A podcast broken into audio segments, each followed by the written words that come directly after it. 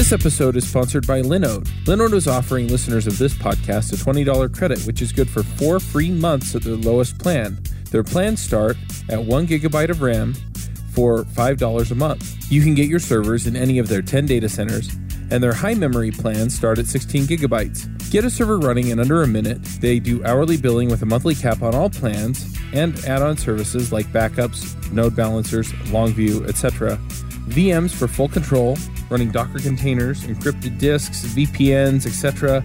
You can run a private Git server. They provide native SSD storage, 200 gigabit network, and Intel E5 processors. They have 24 7 friendly support, even on holidays, and a 7 day money back guaranteed. So go check them out at linode.com slash iPhreaks. Hey, everybody, and welcome to episode 232 of the iPhreaks Show. Today on our panel, we have Andrew Madsen, Hello from Salt Lake City. Gui Rambo, Hello from Brazil. Erica Sadun. Hello from Denver.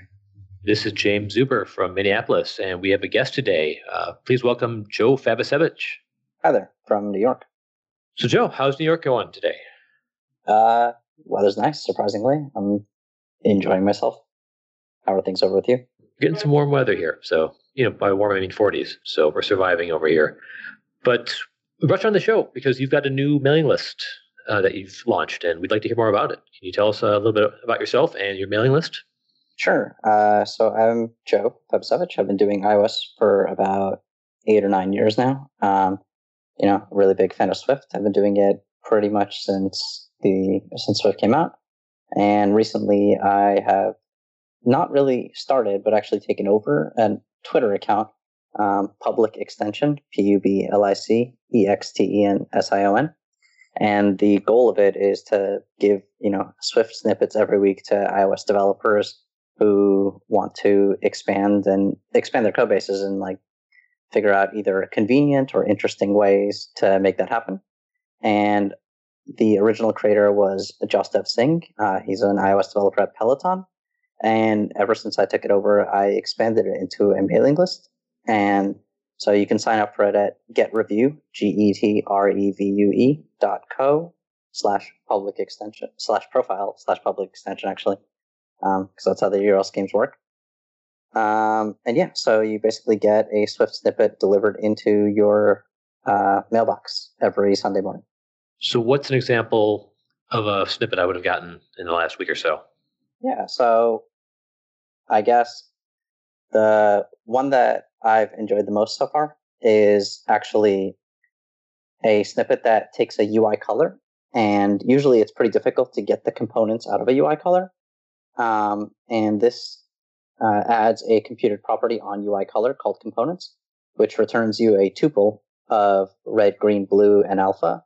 And as a result, you just call components, you know, let components equals UI color dot gray dot components.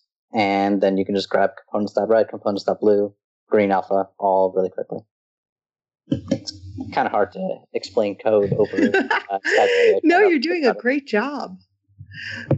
And let's step back a little bit and can you tell us the story about public extension? Where did you get this idea from and how did you develop it? Yeah, so uh, like I said, it's not actually my idea originally. Um, uh, Jasdev Singh had been running it for, I think, about maybe eight or nine months. And then he put it down for like, you know, 10 months. And it was because he was putting them out every single day. Was pretty tough pace for him to maintain. And then, you know, he just kind of said, like, it's not a project that I want to be doing forever. So maybe I shouldn't devote the resources to it. And I thought, well, you know, it's if if I took the pace down to like once a week and I had my own ideas around it, how to like reach out to other people, because posting to Twitter is um, an interesting mechanism, but at the same time, it's kind of transient. And I like the idea of just kind of waking up every Sunday morning to a Swift snippet, to a you know to an extension that can help me out. And I see that you've got um, a GitHub repository. And if people want to see things from the past, they don't have to feel left out because they just subscribe, right? That's right. Um, so you can go to github.com slash mergesort slash public dash extension. And um, over there, you can check out all of the commits. Admittedly, not all of them are uh, exactly updated to Swift 4 because it's it's keeping up with Swift versions is quite a tedious task. But um, yeah, all of them with minor tweaks in some cases compile, and you can just grab them and go for your own code. And you distribute, at least over at GitHub, using a playground, which I really was surprised to see. And I'm delighted actually to see it. Can you tell me more why you decided to go with a playground rather than individual files? Uh, that's a good question. Um, technically, I didn't make that decision. It was already a playground, but I think it's actually a really, uh, I think it was a good decision. I think that um, people are able to grab the playground and just run the code and they're able to try it out without any real like um, there's no friction and i really like that about the format itself i, I kind of wish that playgrounds are more fully featured um, but this definitely gets me like you know or it gets anyone who checks it out a good part of the way to already knowing how this would look in their own code. One of the other things about playground is it has the documentation feature that that rich markdown um, it's actually CommonMark it's not markdown but close enough but it has that rich text part to it. So how do you use that to communicate about your snippets uh, you know i actually don't. That's actually a good idea that maybe i should really consider doing that in the future. Um, just like most developers i don't love documentation. And so uh, i guess i haven't really considered it for this. Um, usually, the tweet or the newsletter itself goes into depth pretty pretty well about why the extension is useful, and um, it usually comes with an example that shows you how you can do it um, in your own code, or you know a way that you may not have thought of doing it. And so um, I haven't used it in the playground, but maybe I should consider that. Does the, that playground work on iPad as well? Have you tried it? I have not. I don't see why I wouldn't though. It uses uh, all of these are just like either UIKit or Foundation type um, extensions, so it should work just fine. You can tell me yourself. And feel free to tell me what's broken. Cool. And do you have a community of discussion about each of these snippets? Is there a place where people can then, you know, respond to them and tweak them and add to them and so forth? Uh, so people do respond on Twitter actually when I post them. Um, a couple weeks ago, I had posted an extension that I thought was really nice. It basically um, was an extension on collection that allowed you to pass in a range. So you can say like, or actually pass in individual indices. So you would say, um, you know, my collection and then like one, three, four, seven, and it would give you the, you know, the second element, the fourth element, the fifth element, and the eighth element and it was a really nice extension. And then someone else uh, saw that, and since I made the extension, the indices that went in were an array. He said, "Well, if you just um, use uh, I forget how to pronounce it, variadic arguments, um, then you'll be able to get rid of the wrapper around, you know, the index, the indices themselves and that ended up making it really nice. So you go like collection one, two, three, four, and you get the first four out, or the second, third, fourth, fifth element, or zero, one, three, five. So people just respond on Twitter, and that's how I get feedback for it. And I ended up updating the extension and giving credit to that person. I'm curious if you have any insight into what kind of people uh, are, you know, follow the Twitter account, get the newsletter, and are are um, using these snippets every week.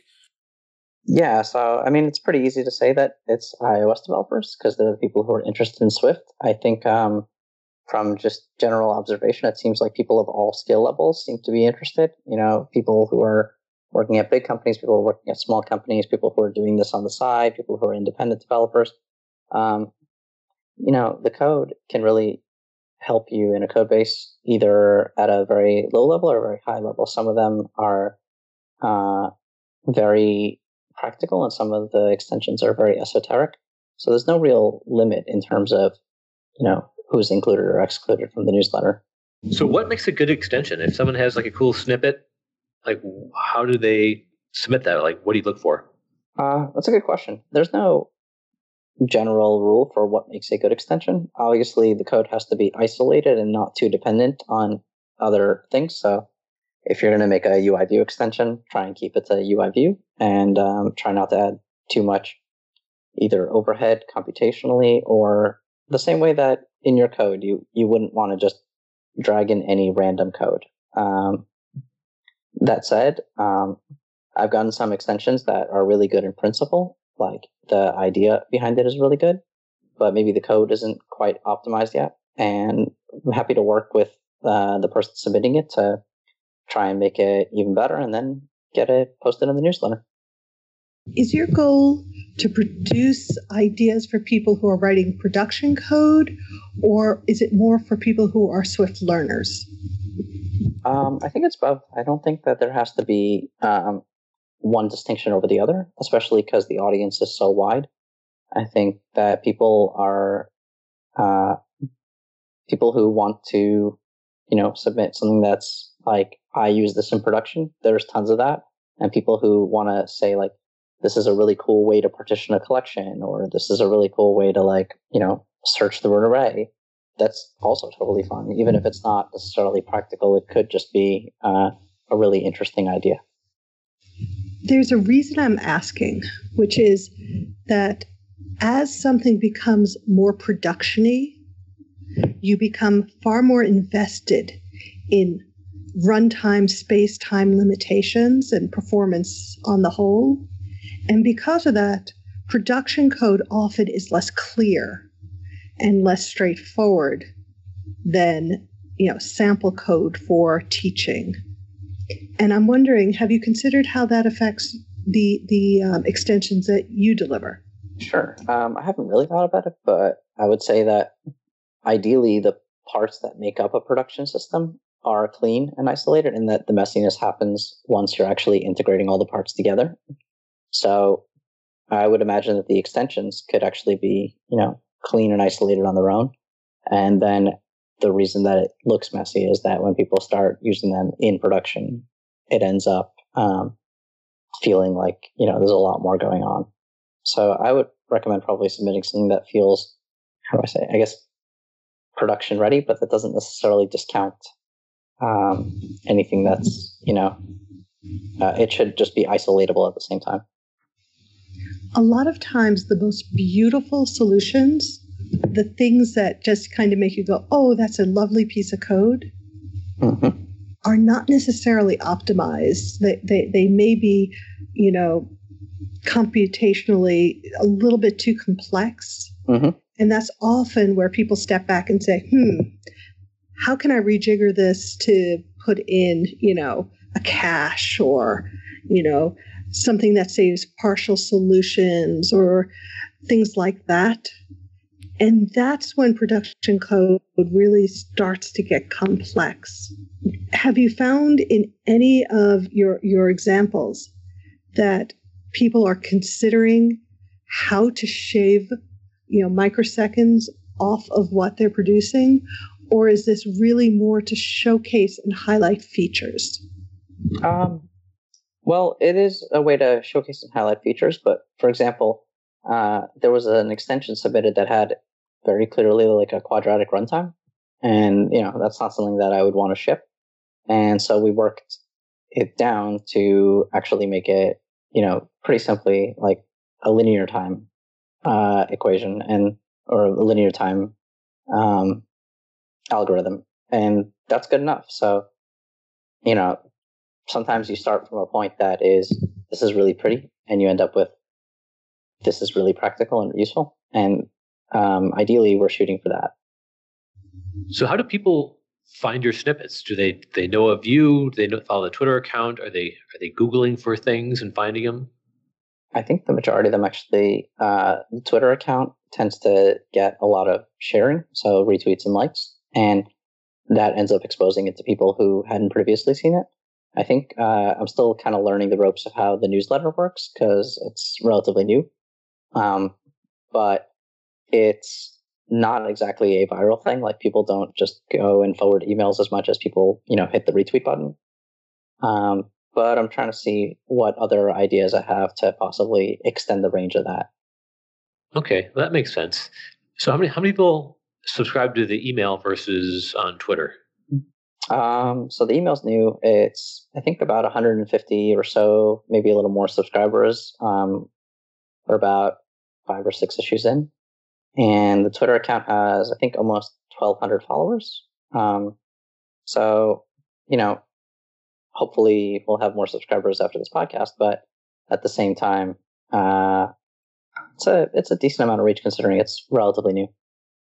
Okay, so a lot of people like start newsletters to gain more reach and have d- different goals. Like, did you have any goals for the newsletter? Um, I think personally this year I've just been very invested in um, focusing on how to like disseminate information. Like, what is the best way to reach out to people and help them learn in whatever capacity that means.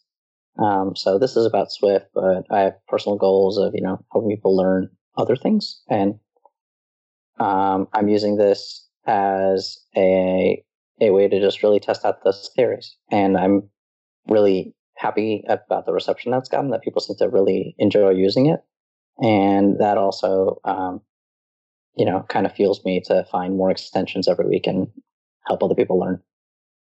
So, what type of things have you learned about getting information out there? Um, well, newsletters work a lot better than I thought. I actually had an RSS feed set up for other things that I uh, post, and unfortunately, not many people uh, subscribe to RSS, even though it's my, you know, uh, distribution medium of choice. I think after Google Reader dropped, RSS was dead. Yeah, I feel that's just how it went. Yeah, there's a more of a sub community around RSS now, and those people are really passionate, myself included. But um, it seems like a newsletter is a kind of low friction, high uh, entry point in the sense that everyone has email and everyone can sign up. And um, you know, what's really interesting to me has been like how many people are reading this. I think like 80 to 90 percent of people open this email every week, and compared to other newsletters, that's crazy high. And it really just uh, kind of illustrates the fact that people are enjoying this on a regular basis. Like there's been almost no people who have unsubscribed. And um, my goal is to try and figure out what is that formula that helps people keep coming back. That makes sense. Well, I mean, one thing they tell you if you're doing a newsletter is like find something that's focused. Don't focus on everything, and you you've done that. You send Swift snippets, and so that's people sign up for it because that's what they want, and you deliver it to them. So that's that's a good example of that. I'm not sure how I could focus it any more than I currently am. Maybe I'll just start sending Swift characters. Only UI view snippets. Yeah, or only one line of code. There you go. There, there our, our audience. There's your newsletter idea from me. Who doesn't know that much about newsletters? So carry on. I want to ask a more philosophical question, I guess. Um, and I think many people might be asking this, and I know the answer is probably not easy. But how do you keep yourself motivated, and how do you like keep going at a project like this? We've seen many newsletter type projects die recently, and I think one of the reasons is because it doesn't really get you anything in terms of too much money or something. So how do you keep yourself motivated? Uh, yeah. So, I mean, a little inside baseball, but uh, ideally, I would like to monetize it later down the road, assuming that there is enough of an audience. I don't want to do anything, um, you know, too bad. I don't want to like, you know, shove ads down people's throats and stuff like that. Um, but at the same time, um, I, I, do think that will somewhat be important for the continuing motivation. Um, right now, I'm very much so motivated by just the fact that it's actually getting good response. And um, I really enjoy seeing people learn. Like, it's probably one of the core things that I am focused on in my life is helping others learn. And so this is just a really interesting, good outlet for that, that I'm happy to explore in the meantime. I can't promise the newsletter will be around forever. Um, nothing lasts forever, but at the same time, uh, you know, dare I say, enjoy it while it lasts. A big thanks to Microsoft for sponsoring this episode of iPhreaks. To promote the App Center, a continuous integration, delivery, and feedback suite of cloud services for Swift and Objective C apps. With App Center, you can automate your iOS and macOS development lifecycle, build, test, distribute, monitor, and push to ship five star, high quality apps faster and with confidence.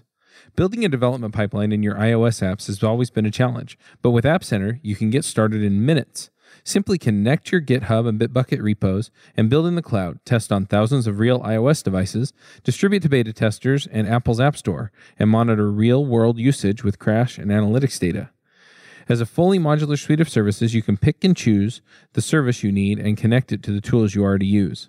Sign up now on appcenter.ms and spend less time managing your app lifecycle and more time coding.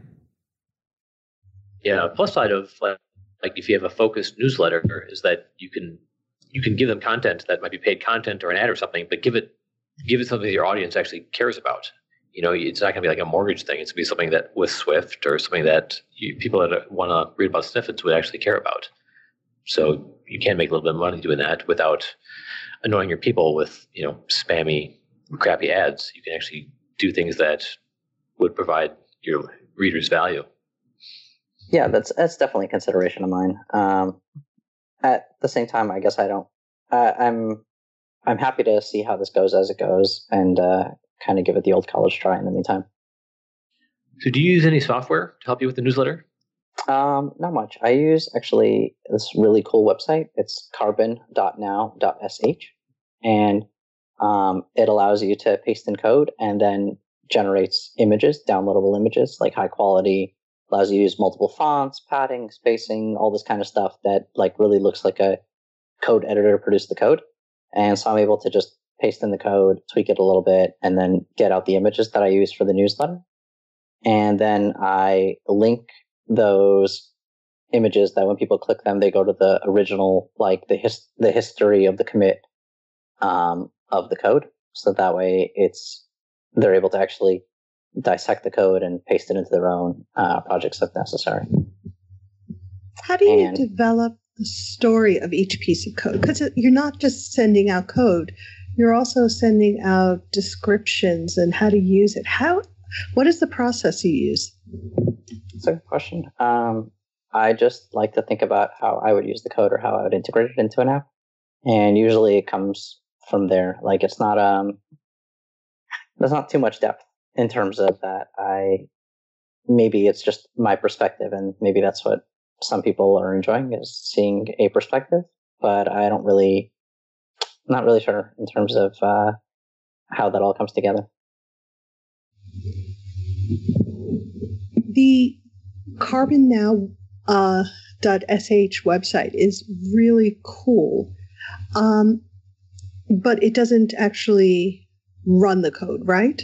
No, it's just for generating images. Uh, since you asked what I use, um, I just use that and I test everything out in a playground before I actually ship it to, you know, to the newsletter.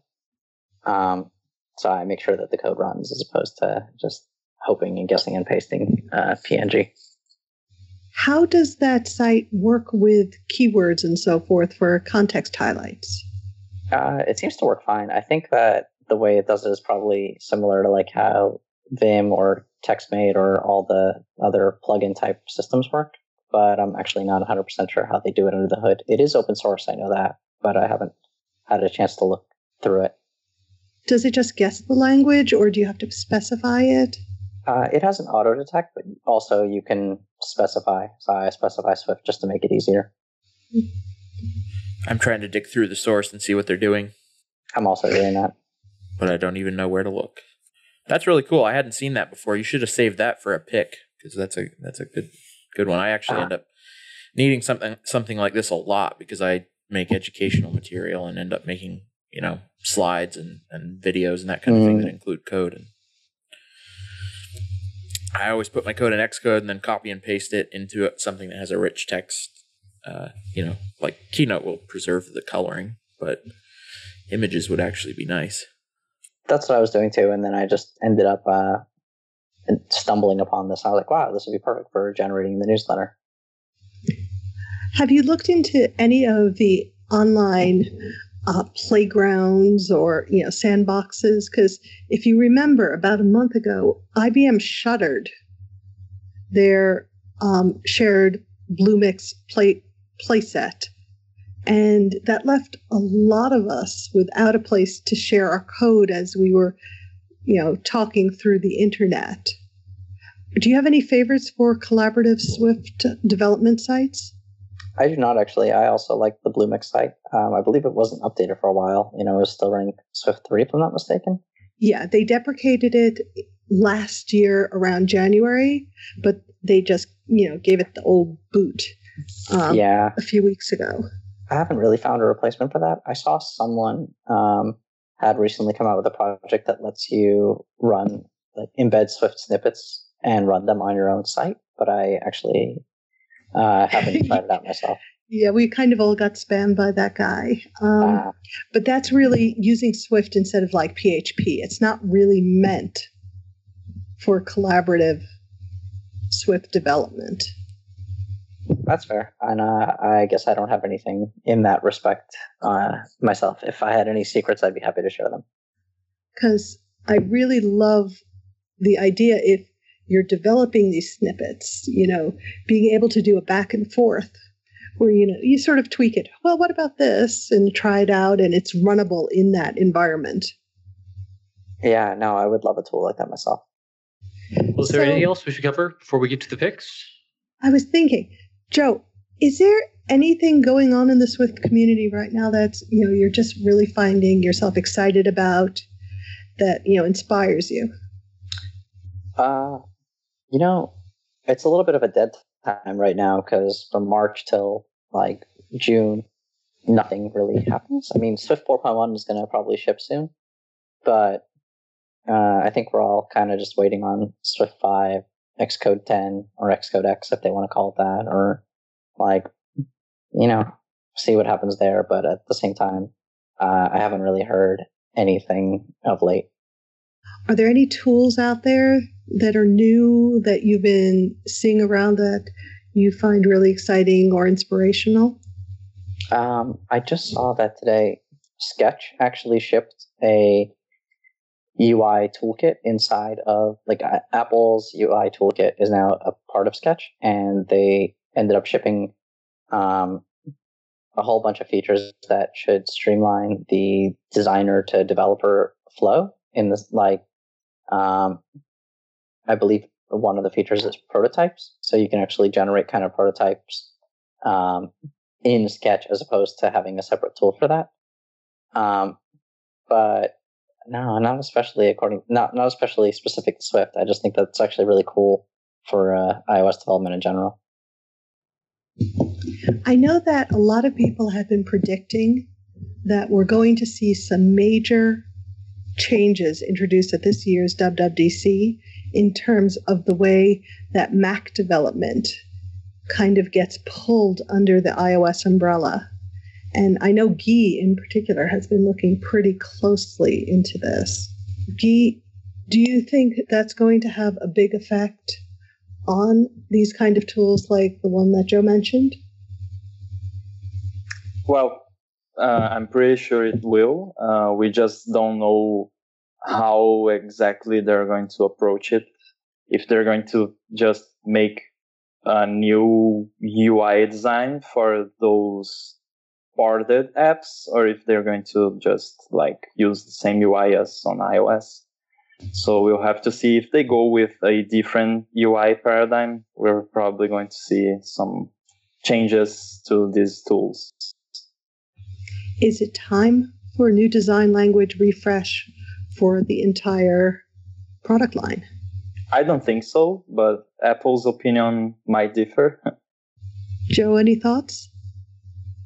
Um, you know, I'm as clueless as everyone else out there. Um, all the rumors sound great to me. I would love to see uh, more iOS-like apps. I've been arguing for a long time that you could probably take an iPad app and port it 90% over, and you already have um, basically what I would like to see Mac apps to be. Like you just have to probably do the last 10 or 20%. Um, and even iPhone apps now that, you know, you have some apps that are are operating in like a slimmer mode, kind of like Um, I use Tweetbot, and it's just a thin line to kind of. Re- if you could just take the iPhone app and port it, that would be great. Um, and apps that I use in split screen kind of feel like larger iPhone apps on my 13 inch MacBook Pro. So I'm all for all this moving, but I don't have any particular insights. I don't, uh, I don't dive deep into the code the same way that Gui does, for example. So using a Mac app would be just like running the simulator for us, right? Running, running an app in the simulator. I wonder if they would need to add touchscreens to to bring that in without making big changes to how the apps are built because you know iPad apps and iPhone apps they're all based around touch, which we don't really have with the Mac. I wonder if that's coming. I don't know. I use my apps in the simulator. I don't think that the apps will run in a simulator type mode. Um, just you know to make sure that that's clear. But I use apps in in the simulator all the time, and I can get my stuff done. I think that the touch part is a little overrated. The cursor is actually like more precise than the the finger is. Um, so, you know, it's there's probably going to be some UI changes that I would prefer to see, but I don't think that it's a lot of adaptation that'll need to be made. That you need to add a touchscreen onto the Mac, for example. Okay, that's a good point. I mean, never things... never say never, but app and Apple has plenty of times said, "Oh, we'll never do this," and then gone turned around and done it. But they've said for a long time that they think touch screens on a Mac are a bad idea because your arms get tired if you're yeah, holding them up all I, the time. I don't think there has to be a giant split philosophically in terms of touchscreen versus non touchscreen. I think it's more the kind of software that generally, or the permissions that the software generally has. And Apple has kind of been moving um, the Mac with sandboxing and all that kind of stuff for a long time to a more restricted permissions model. And so I don't really, I, I don't think that the convergence will happen iOS to Mac as the end all be all. It might be iOS to Mac to then iOS kind of as they expand the iOS footprint. But there are so many, you know, different possibilities and so far down the road that it's impossible to predict for me at least. One of the things we ask a lot of people who show up on the podcast is do you see Xcode for iOS? I don't really think so. I mean, I would love it. And I mean, given an infinite amount of time, probably, but I don't know how it actually plays into the like Apple ecosystem. I think if you do have a editor that works on iOS, it'll probably only resemble Xcode um, like the main editor pane. Um, and then everything else that will be built around it has to be built differently because Xcode, like current iOS development, is so dependent on external tooling as well that I don't know how all of that gets moved over to iOS in a clean way, in the way that iOS is currently, um, you know, gated from app to app. So, what are the technologies that you're really excited about because we are in that you know three month window. We know that WWDC is going to be announced any moment. What are you looking for in terms of Apple's changes? Um, that's a good question. I think there's like low hanging fruit across all the platforms. Obviously, besides stability, I would like to see like the watch get a little bit of a rethinking. I've kind of wanted to step back away from apps more and think about like notifications and um, interactions, other kind of interactions that you can have on the watch, um, and expanding Siri's presence across the platforms. So, you know, Siri on the HomePod is hampered compared to Siri on the watch compared to Siri on the iPhone. And also I, I, I can't see how they stick with like, you know, I think it currently supports five or six intents.